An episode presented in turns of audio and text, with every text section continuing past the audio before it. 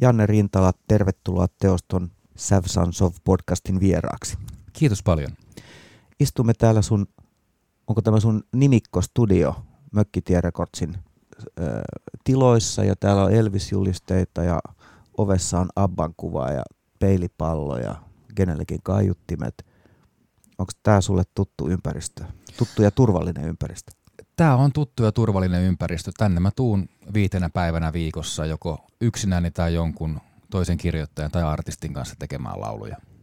Niin, susta on mainittu jossain lehtihaastattelussa, taisi olla Helsingin Sanomissa pari vuotta sitten, että sä tuut tänne ikään kuin virka-ajaksi.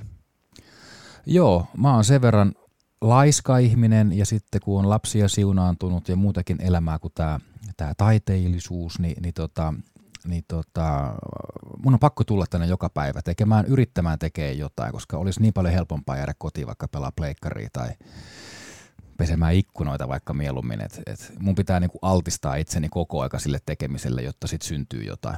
Eli sä et jää odottelemaan inspiraatiota. Mä en usko semmoiseen niinku, ylimaalliseen yhteyteen jonkun yläkerran kanssa, mikä syöttäisi minulle jotain, jotain aiheita tai inspiraatiota. Että se pitää ihan ottaa lapio käteen ja alkaa tekemään. No miten usein se kaivaminen tuottaa jotain? No harvassa on ne päivät, että ei syntyisi laulua, kun lähtee kotiin. Totta kai semmoisiakin syntyy. Ja sitten sitä semmoista kuonaa pitää kirjoittaa paljon, että sieltä voi löytyä joku semmoinen laulu, mistä joku muukin voisi tykätä kuin itse.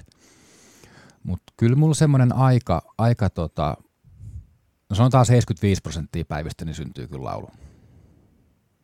Ihmiset tietää sut tietenkin Arttu Viskarin biisien kirjoittajana, Erika Wigmanin hittien kirjoittajana, ja sä oot tehnyt biisejä muun muassa Mira Luodille ja Asteelle ja vaikka kenelle muulle. Mutta mitä ihmisten pitäisi näiden tähän mennessä kerrottuja faktoja lisäksi tietää susta? Mitä mieltä sä oot? Pitäisikö niitä tietää yhtään mitään? Se on ehkä se suuri kysymys ja, ja se on mun paras ammatillinen päätös ikinä. Mä muistan 2010 lokakuussa Arttu Viskari sainattiin Warnerin silloin Lauttasaaren toimistolla nimet levytyssoppariin ja sitten Asko Kalonen kysyi, että miten sitä nyt tehdään, onko tämä joku helvetin Matti ja Teppo vai onko tämä Arttu nimellä vai, ja se oli tavallaan semmoinen risteys, että jos mä olisin sanonut siihen kohtaan, että joo, tehdään tämä niin kuin Arttu ja Janne nimellä, niin sitten mä olisin tavallaan niin kuin artistikirjoittaja, mutta jälkikäteen niin se on ollut paras päätös ikinä, että siinä sovittiin, että tämä tehdään Arttu Viskarin nimellä ja Janne on sen verhon takana. Eli siinä vaiheessa oli jo Mökkitie-niminen biisi, jo, joka teidät sinne Askon syliin ajoi. Joo, kesäkuussa 2010 julkaistiin omakustanteena Mökkitie-niminen laulu ja sitten sen julkaisun jälkeen niin heinäkuussa alkoi sitten nämä tutut levyyhtiösedät soittelee, että no tulkaa nyt käymään kuitenkin, että sehän lähti radiossa soimaan. Aikaisemmin ne ei ollut varsinaisesti vastannut teidän puheluihin? Ö, oli vastannut puheluihin ja Asko ja, ja Nordströmin Niko Warnerilta varsinkin, niin se oli ollut semmoista vähän niin kuin tunnustelua, mutta Joo. sitten... Asiat etenivät nopeammin. Sitten ne eteni nopeammin, kun julkaisimme sen itse. Suositteletko, tästä tulee myöhemmin osio, jossa voit sitten ohjeistaa nuoria tekijöitä, mutta tavallaan suositteletko tuommoiseen itse tekemiseen myös, myös niin kuin käytikortiomaisesti? Öö, toi on vähän kaksipiippunen juttu jos, jos on tosi varma mitä tekee ja sulla on hyvä porukka ja, ja niin antaa palaa. Ja nykyään vielä miettii 10-12 vuotta sitten, niin Spotify oli just ehkä launchattu ja sinne piti olla kutsu, että sä pääsit Spotify. Et nythän tuo koko peli on muuttunut täysin. Et ehdottomasti antakaa palaa, mutta sitten sit jos tuntuu, että tähän kaipaisi niinku apua tai ei ole ihan kristallinkirkas se, mitä me ollaan tekemässä, niin sitten on kyllä hyvä, hyvä niinku käyttää ammatti-ihmisiä hyväksi ja kehittää sitä omaa juttua. Jos mennään siihen sun ja Artun alkuun, tai mennään itse asiassa ihan sun alkuun. Miten musiikki tuli sun elämään? Äitini kertoman mukaan aina kun isäni minissä, olin siis äitini vatsassa vielä silloin, niin, niin tota, aina kun laitettiin kirkaa soimaan, niin mä aloin potkin rytmissä. en tiedä nyt sitten kuinka, kuinka tota, romantisoitu story tämä on, mutta täältä asti siis jo ja, ja, ja sitten mä olin muistaakseni viisi, kun mä pääsin Sibelius Akatemiaan ja soitin koko lapsuuteni klassista musaa. Ja sitten peruskoulut käynyt musaluokat, lukio, sivellyslukio. Armeijassakin mä ajauduin kartin soittokuntaan. Et se on siis, mä en muista aikaa ennen musiikkia. Et kolmenvuotiaana menin pianotunneille. Et se, on niinku, se on ollut vähän kuin hengittäminen, niin aina mukana. Ja mä oon yrittänyt pyristellä. Mä oon käynyt liiketalouskoulut ja oikeasti niinku juossut karkuun sitä kohtaloa, niin, mutta täällä me nyt ollaan studiolla. Sun tapauksessa ei, ei, ei lainkaan hullumpi kohtalo, niin ää, mitä kaikki instrumentteja sulla on tässä ajan myötä kulkenut mukana? Kolme vuotena tuli tosiaan piano. Se on ainoa instrumentti, mitä mä saan soittaa. Et mä saan kitaralla soittaa ehkä kaksi sointua.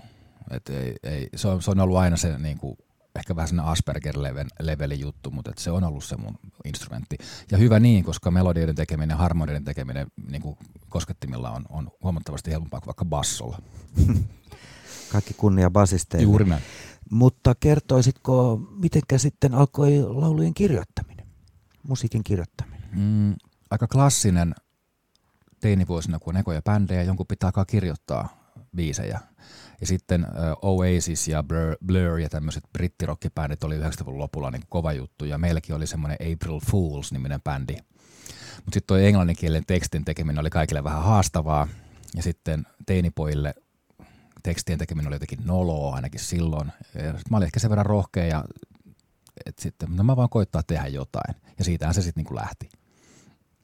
Ja sitten myös toinen on, on, on, se, että mä kävin, mä olin siirtynyt sitten murrosian, murrosian pyörteistä Sibelius Akatemialta tonne vielä silloin Oulun kylän Pop Jazz-konservatorioon. Ja siellä mulla alkoi niinku jurppi, että minkä takia tää soitetaan muiden biisejä.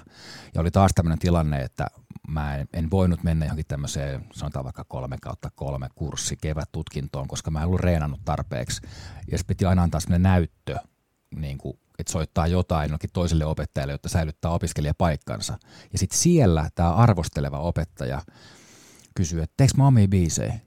Mä olen, että joo, teen, teen, joo. Että sinne kannattaa niinku käyttää paukkuja, muuten päätyy tänne vaan vaikka opettajaksi. Ja se on jäänyt mulle ihan kristallin kirkkaana mielessä, että no niin, mitä helvettiä me täällä jotain Oscar Petersonia niin kuin veivataan. Me ollaan tekee omia biisejä. Ja se on niin kuin, kans yksi risteys. Jännä leikkaus siihen, mitä Litku Klemetti taas koki tämmöisessä konservatoriossa saaneensa, että häntä ei varsinaisesti ohjattu tekemään itse eikä kasvatettu taiteilijuutta. Varmaan eri koulu, eri aika, mm. monet eri asiat.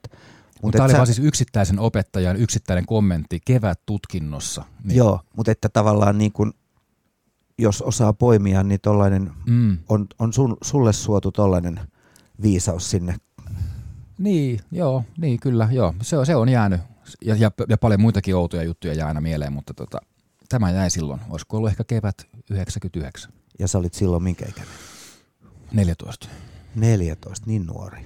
Alkoiko sitten kiivas laulujen kirjoittaminen saman tien? Öö, ei, koska nämä mun tota, suomenkieliset tekstit ja biisi-ideat täällä April Foolsin treenikämpällä naurettiin ulos sieltä. Että ei jumalauta, nämä jotain Leave and Leavingsia tai jotain Eppo normaalia. Että ei me tämmöistä, me halutaan vetää Oasista ja lähteä ulkomaille ja sitten se jäi.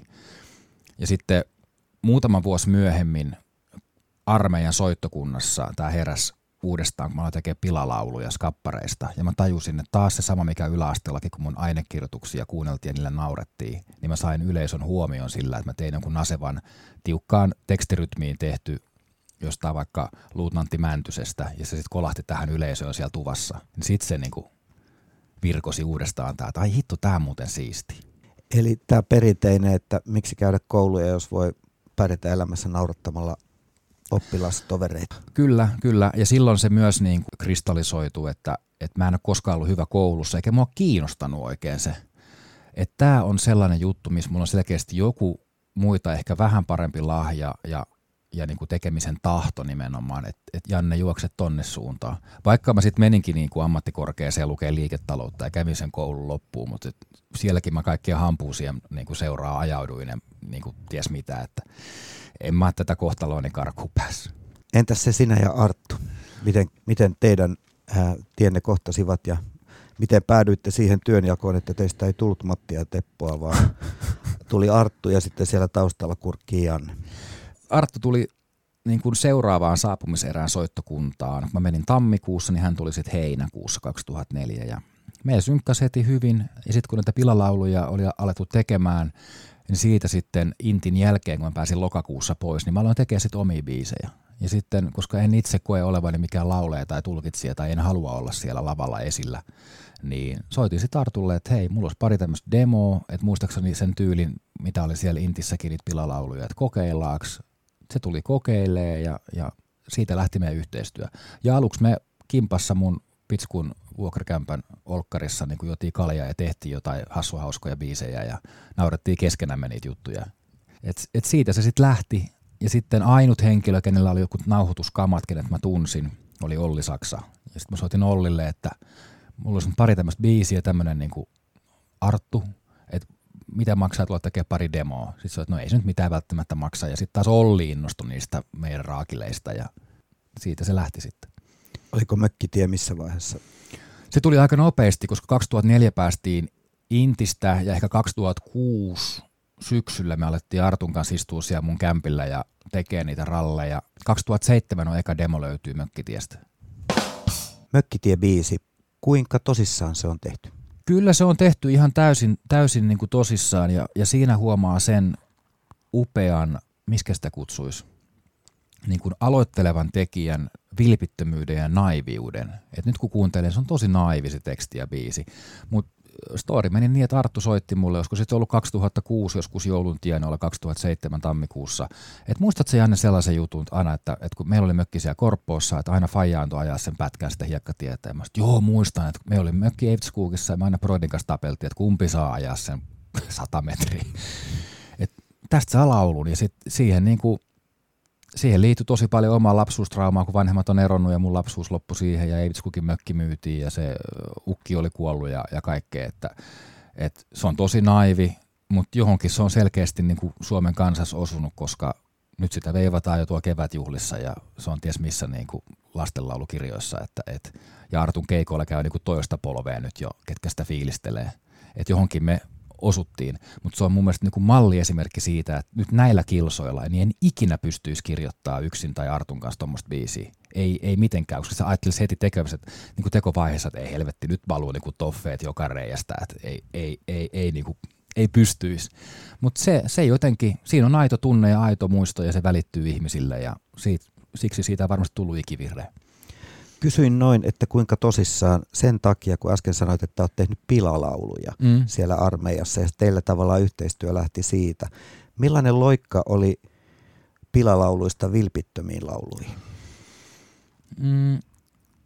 No kaikissahan meissä on monta puolta ja jos vaikka miettii näitä kansallisia sankareita, niin kyllä Repe Helismallakin on aika niin kuin rillumareista niin kuin uskonnollisiin teksteihin. Että aika, aika luonteva, koska eihän me kukaan olla vaan jonkinlaisia ihmisiä. Että sitten taas Artun seuraava single, Tuntematon potilas, hyvin vakava biisi, kertoi mun isoäidin ikävän Alzheimer-kohtalon, niin ei, ei siinä kyllä mitään niin kuin pilailtu enää ollenkaan tai, tai muuten. Että hyvin luonnollinen siirtymä siis. Tämän perusteella sä oot aika surutta kaivannut ihan omasta lähiympäristöstä aiheita. Siis täysin. Jos joskus joku haluaisi niin kuin tietää, mitä Janne Rintalan elämässä on tapahtunut tai miten, miten se on mennyt, niin Fiskarin katalogi kun kuuntelee, niin siitä voi aika tarkkaa tietää, miss, mitä on tehty missäkin kohtaa minä vuonna. Ja olen myös tajunnut sen, koska itse on niin ehkä tietyllä tavalla kuitenkin ujo ja sellainen, niin kuin, että ei, ei, en, en, en mä kaipaa minnekään valokeilaan, niin on myös se, että mä oon tajunnut, että kuinka hyvä tämä on ollut, että Arttu esittää niitä, niin tavallaan mun elämää ei ruodita sit missään tai muuta. Mulla on semmoinen koko ajan semmoinen niin kuin panssari tuossa välissä ja Arttu on sitten siinä niin kuin lavalla mikrofonin ääressä. Aika hyvä. Mm. Aika hyvä paketti sun kannalta. Ja varmasti myös Artun. Varmasti myös Artun. Se voi sanoa koko ajan, että ei enää mun elämästäkään. Toisaalta jos ne, ne mitkä on onnistunut, niin kyllä ne tuntuu olevan semmoisia, että kyllä, kyllä tästä maasta on löytynyt aika monia, sit, ketkä on kokenut ne omakseen. Että. Minkälainen on Arttu Viskarin hitin kaava? Voiko semmoista sanoa? Ei, varsinkaan Artun kohdalla, koska meillä on niinku tekstejä Alzheimer-potilaasta omiin lapsuusmuistoihin ja äh, rintamaidosta johonkin kansallisromanttisiin muistoihin ja, ja auto-onnettomuudesta elämän kovaan kouluun, niin siis se on niin siis rönsyilevä joka suuntaan, että ei siihen mitään sellaista kaavaa ole, mutta melodisesti pyrin aina siihen, että ne olisi niinku lastenlauluja. Et että ne alkaa niinku vituttaa, että ne jää niinku päähän joku semmoinen hyvin yksinkertainen melodia. Musta kenen, oliko se Veksi vai kenen se oli se ajatus, että, että pitää pystyä viheltämään melodia kännissä baarissa, kun on vessassa. Että et, et se pitää olla niin yksinkertainen, että se jää niinku silloinkin sulle päähän. Tätä olen pyrkinyt noudattamaan. Onko niiden säveltäminen yhtä helppoa kuin viheltäminen sitten? Minkälaisen työn puseruksen takana on helppo melo, melodia, joka sopii tähän käyttötarkoitukseen? Mm, no ne, on, ne kyllä syntyy yleensä hyvät biisit, ne, se, kyllä se aihe on puolesta tunnissa valmis. Et sitten teksteissä niitä, niin kuin tässä vaikka siitä meidän firmasta kertovassa televisiosarjassakin, niin kyllä jotain soivimuotoisen pilven alla tekstiä väännettiin, niin kuin, en tiedä kuinka monta versiota siitä edes löytyisi tuolta jostain pilvestä, että, että tekstiä sitten niin kuin viilaaminen, niin se on välillä hidastakin, mutta kyllä ne melodiat tulee yleensä tosi nopeasti. Ja sitten jos ne ei tuu, niin sitten sen tietää, että siinä on kyllä joku vika, paluvika. Mutta siis sä tuut tänne joka päivä vääntämään niitä melodioita ja, ja hakemaan niitä koukkuja. Kyllä. Ne melodiat tulee oikeastaan niin kuin sivutuotteena. Aina mä menen teksti edellä. Aina pitää olla se otsikko, mihin lähdetään tekemään. Ja sitten se eka rivi, mitä se ikinä onkaan, niin se määrittää sitten taas sen tekstirytmin. Ja sitten monesti Artun biiseissä, niin se on muodostunut siihen, että tehdään aika tiukkaakin niin kuin tavumäärää ja, ja loppusointuu. Et se on jotenkin, mä uskon siihen, ja varsinkin omia lasten syntymän jälkeen, kun ne on ollut päiväkodissa, niin ne jumaliste vetää niitä samoja loruja kuin itekin 80-luvulla, jolloin ne riimit ja loppusoinut, niin ne on helpompi muistaa ja mä uskon, että ne hittiytyy myös monet sen takia helpommin, että jokainen rivi ei ole eri mittainen. Mä uskon tämmöisiin hyvin yksinkertaisiin juttuihin, että, että ne jää paremmin päähän silloin. Mutta aina teksti edellä, aina teksti edellä. Ketkä tekstintekijät on ollut sulle merkityksellisiä? No varmaan ne samat niin kuin kaikilla tämän suomalaisen lyyrisen historian, mutta tota, Junnu Vainio, Josta Sunkvist, Martti Syrjä. Miksei Juisekin vähän, mutta se on, mä oon niin yksinkertainen jäbä, että suurin osa sen niin jutuista menee vähän yli mun hilseen. Että. Kuinka paljon sä sitten äh, luet, kirjoitat, mistä sä haet niitä aiheita? Mm. Jos sä sanoit, että otsikko pitää olla ensin. Se on niin kuin, se on niin kuin elämistä sille ei säästöliäkille, että aina jos joku soittaa, että lähetkö johonkin, niin lähen. Aina jos joku, että lähdetkö kaljalle, niin jos vaan mitenkään, niin lähen. Lähdetkö katsoa uutta leffaa, lähen. Eli siis niin kuin koko ajan vaan syvään päätyy ja niin kuin, silmät auki. Silmät auki ja korvat auki ja se tarrapuku päällä. Et, et, itse elää niin tylsää espoolaista niin kuin kahden pienen pojan niin kuin perhe-elämää, että et sieltä ei paljon lauluja synny. Ahmin kaikki dokumentit, kaikki lehtijutut, ihan kaikki vaan, että et sitä materiaalia olisi tuolla. Ja monesti niin kuin biiseissä yhdistyy vaikka joku tällä viikolla Hesarista lukemani juttu ja sitten joskus vuonna 1992 naapuri Henkan isän heittämä joku laini tai joku muu. Että siis niissä monesti niin kuin nykyhetkiä joku muisto jostain vaikka kohtaa tai hyvin, hyvin omituiset ovat aivoni. En tiedä, ovatko omituiset, mutta kuulostaa, kuulostaa kiinnostavalta ja tietyllä tavalla määrätietoiselta. Joo, ja, ja se, täh, tälle tielle kun on lähtenyt, nykyään mökkitiellä on niin kuin Artu lisäksi on jo niin kuin levyttäviä Arttu Eerika, Mira, Danillekin tehtiin levy viime vuonna, on, on, tota, on Pasi Janssi, Faija, Hesa ja plus kaikki talon ulkopuolista, vaikka Jannalle tehnyt tänä vuonna, niin sitä materiaalia pitää olla vaan päässä niin kuin niitä jotain semmoisia nuppuja, niin kuin aivan järjetön määrä, koska jos, jos tekee 3-5 sessioa viikossa, ja mulla on aina se, kun mä tuun huoneeseen, niin no mikä, mitä ideoit sulla Janne on, mitä otsikoit sulla, se lähtee aina siitä, no 90 pinnaa. Tämmöinen niin luovuuden ryöstökalastus on jatkunut jo yli vuosikymmenen, niin kyllä tässä pitää koko aika ahmia vaan kaiken näköistä informaatiota joka paikasta, että olisi sitten että sit se siis menee yleensä aina kuukausi kaksi, että se menee semmoisen suodattimen läpi tuolta ja sitten niitä alkaa niinku pulppuumaan. Ja sitten jos huomaa, että ei ole elänyt ja on tehnyt vain sessioita, niin sitten se alkaa kyllä sakkaa se kone. Sitten on välillä kausi, että mä pidän että kuukauden tauon. En, en tee mitään. Menisin just kysyä, että tavallaan pitääkö se ryöstökalastus välillä keskeyttää. Että, pitää, pitää joo. Joo. Ja se on tärkeää niin kuin huomata ja tunnistaa, että aikaisemmin niin on, on varmasti käynyt useammankin kerran jonkinnäköisen burnoutin reunalla, siis niin kuin todella lähellä. Mutta iän ja kokemuksen myötä oppinut tunnistaa, että okei, nyt, nyt, nyt kone sakkaa, että, että nyt kannattaa mennä vaikka himaa leikkaa nurmikoita tai mennä poikien kanssa kartingradalle tai jotain muuta, että ajatukset vekettää vähäksi aikaa. Ja ainakaan vielä ei ole käynyt niin, että ei olisi ei olisi tullut Niin sä ideoita. onnistut saamaan ne ajatukset sitten aina pois jollain, jollain tavalla. Joo, joo. Fyysinen työ on helvetin hyvä juttu. Tiedätkö, himas kantaa jotain kiviä tai maalaa seinää tai kyllä alkaa tulee kuule ideoita, kun niin kuin laiskaa meistä vituttaa joku tota, autokatoksen maalaaminen. Niin, mainitsit muut artistit, mutta vielä Arttuun sen verran palatakseni, että miten tämä hänen kaarensa on tavallaan muuttunut, koska nyt hänellä on jo reilu vuosikymmen hittejä takana. Ja tietenkin, kuten itse sanoit, se naivius ja vilpittömyys on ymmärrettävästi siitä kaikonnut. Mm. Ö, mitä eroa on sul mielestä tehdä biisejä nyt verrattuna siihen vanhaan?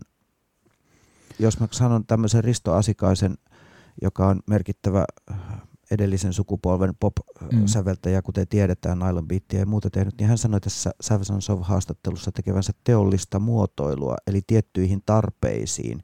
Mm. Koetko sinä samoin? Mulla on käynyt se hyvät sägä, että, että mä en ole koskaan digannut mistään Chick Korean 70-luvun tuotannosta tai, tai jostain taidemusasta. Mä oon aina, ehkä se johtuu siitä, kun meillä on kotonakin soinut aina iskelmä. Että mut on ehkä siellä aivopesty jo lapsesta asti, mutta et mä oon aina rakastanut hittimusaa. Ö, tai mä rakastin vaikka niinku, tai Deep Purpleekin, mutta mä aina laitoin, kun oli tupla kasettidekki, niin aina kun Richie Blackmore alkoi liian kauan soittaa sooloa, mä tein semmosia omia mixtapeja, että mä pistin ne soolot aina pausille, ja sitten jatkoin sitä nauhoitusta, kun kertsi alkoi. Ihan totta. Joo, että et, tämän tyyppistä, niinku, että et, joo, mä tiedän, että mä teen käyttömusiikkia, ja, ja mä, teen, mä teen musaa niille ihmisille, ketkä ei tavallaan ikinä etsi uutta musaa. että ne vois kuunnella niitä teppuja ja leivejä varmaan ihan tyytyväisenä siellä mökillä ja Prismassa niin kuin loppuelämänsä. Ja siinä myös tavallaan piilee se, niin kuin, mikä mua kiinnostaa, että miten, miten me saadaan nuo ihmiset niin kuin vangittua, koska ei, ne, ne ei käytä mitään museokorttia välttämättä. No ehkä osa tai ei käy missään musiikkitalolla niin kuin kuuntelemassa jotain kamariorkesterisoittoa. Että nimenomaan käyttömusaa ja teollista muotoilua, niin kuin Risto sanoi. Nyt mä unohdin jo kysymyksen, kun mä olen tässä... Niin, koetko tekevästi teollista muotoilua? Ehdottomasti, ehdottomasti. Mutta mä rakastan sitä. Että se ei ole mulle mikään semmoinen, että mä oikeasti niin kuin himmas itkisi ja kuuntelisin jotain, tiedätkö, 50-luvun jatsia, että en, en mä, en mä niin kuin vapaa-ajallakaan kuuntele mitään sellaista, niin kuin, mistä mä en itse dikkaisi. Tai mitä mä, et, et mä, mä teen sitä, mitä mä dikkaan. Entäs toi asenne, kun sä sanoit ihmisiä, jotka ei etsi uutta musaa ja kuvailit näitä prismoja ja muuta, koetko itse olevasi prisma-ihminen, että oot sä tavallaan samalla tasolla näiden ihmisten kanssa? Ehdottomasti, ehdottomasti. Että et aivan, aivan niin kuin duunariperheen poika, mikä edelleen elää ihan tavallista elämää. Et, et justiin se, että tullaan tänne joka päivä töihin ja tämä on niinku työ, eikä tämä ole mikään semmoinen, niinku, että vedetään punaviiniä ja ollaan jossain vintil sulkakynän kanssa. Että, et tämä on niinku raju duuni ja, ja tosi kuluttavaa duuni. Voiko olla samaan aikaan duunari ja taiteilija? Öö, voi, ehdottomasti.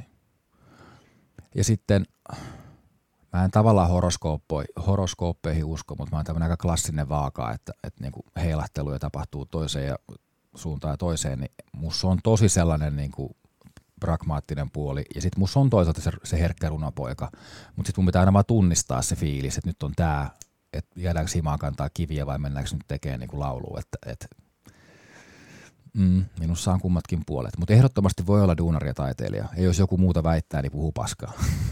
Mähän on ihan niin kuin, tiedätkö, otan aika löysin ranteen. Että et jos miettii, millä tahdilla noi niin kuin kaverit on vetänyt 60-, 70-, 80-luvulla niin kuin junnut ja helismaat ja salmet, niin ja niin, jostakin. Ja jostakin, niin ne on ihan järkyttäviä työmääriä, mitä ne on niin kuin tehnyt, että en, en, en tiedä, miten ne on niin kuin järjissä pysynyt. Niin, mainitsit nämä muut artistit, joille sä teet Arttu varmaan on jonkunlainen niin kuin selkeä sun jatke, jos näin mm. voi sanoa. Mm. Mutta entäs nämä muut? Onko siinä ero, miten sä kirjoitat heille?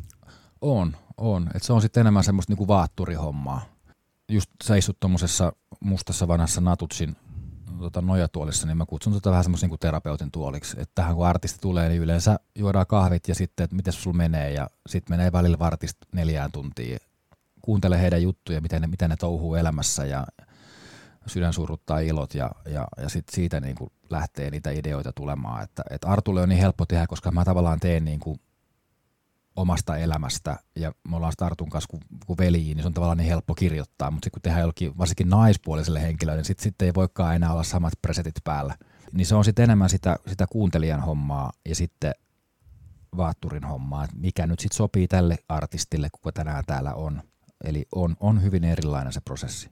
Miten sä sanoisit esimerkiksi Mira Luodista, jolla on jo pitkä ura takana sekä soloura mm. että aikanaan bändiura PMMPssä. Hän on muutaman sinkun nyt Mökkitien kautta julkaissut. Meillä on selkeästi semmoinen etsikkovaihe vielä vähän kesken. Et mä oon sanonut aina, että se pari vuotta menee ennen kuin alkaa löytyy se juttu. Ja nyt me ollaan muutama sinkku julkaistu ja nyt tulee kohtaus lisää, niin musta tuntuu, että nyt vasta mitä alkaa nyt tulee seuraavaksi ulos, niin nyt, nyt alkaa niin kuin löytyä se jutun juoni.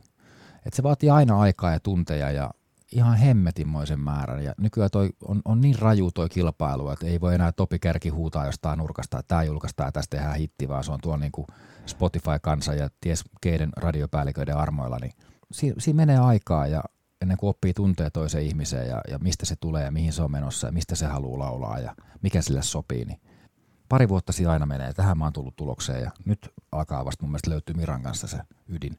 Eli vaikka voisi runoilla, että Mökkitie Records on tietynlainen koko kansan tavaratalo, mitä musaan tulee, niin ne mallistot on kuitenkin jokaiselle esittäjälle erikseen. Eli, eli Mira ei voi tuosta vaan ruveta, että no toi jäi Artulta yli, että vedassa Mira toi. Joo, ei, ei todellakaan. Ja, ja ihmiset on niin fiksuja. Kyllä ne, niinku, kyllä ne huomaa heti, että onko tämä niinku, onko tämä tehty jollain sapluunalla vai että onko tämä nyt niinku oikeasti tätä artistia. Et, et, et kuulijaa ei voi koskaan yliarvioida, mutta ei voi kyllä aliarvioidakaan. Mitä toi tarkoittaa? no, tästä me päästään näihin kärjen tikkurilan tyttöihin ja muihin, mutta tota, ihan samalla kuin itsekin on, itsekin on normaali, normaali ihminen, mikä elää normaalia elämää, niin, niin liian korkealentoisia juttuja ei voi tehdä, mutta sitten taas ei, ei kannata pitää ihmisiä tyhminäkään, että, että kyllä, kyllä jengi tietää, tietää, mikä on aitoa ja mikä on hyvää. Mitä sä tavoittelet laulutekijänä? Tämä on niin kuin terapiaa itselle. Mä kävin tuossa pari vuotta ihan niin kuin ammatti-ihmisen kanssa läpi omaa taustaani ja lapsuuttani ja kaiken näköisiä möykkyjä maton alla. Niin mä oon tajunnut sen, että ilman tätä laulun tekoa, mikä alkoi teinivuosina, niin mulla olisi varmaan ollut jonkinnäköisiä mielenterveysongelmia. Että et semmoinen niin kuin suomalaisten miesten on ehkä vaikea puhua tai puhua tai värittää niin kuin sanoiksi tunteitaan tai muuta, niin mä tajusin, että tämä on niin kuin varmaan pelastanut mut ihan oikeasti. Että saanut kaikki noita vanhoja juttuja kirjoitettu ulos ja siitä tulee jotenkin parempi fiilis. Eli tämä terapia-juttu. Toisaalta mä oon rakastanut, on se sitten monopoli tai, tai karttingia tai ihan mitä vaan, niin tämä myös peli.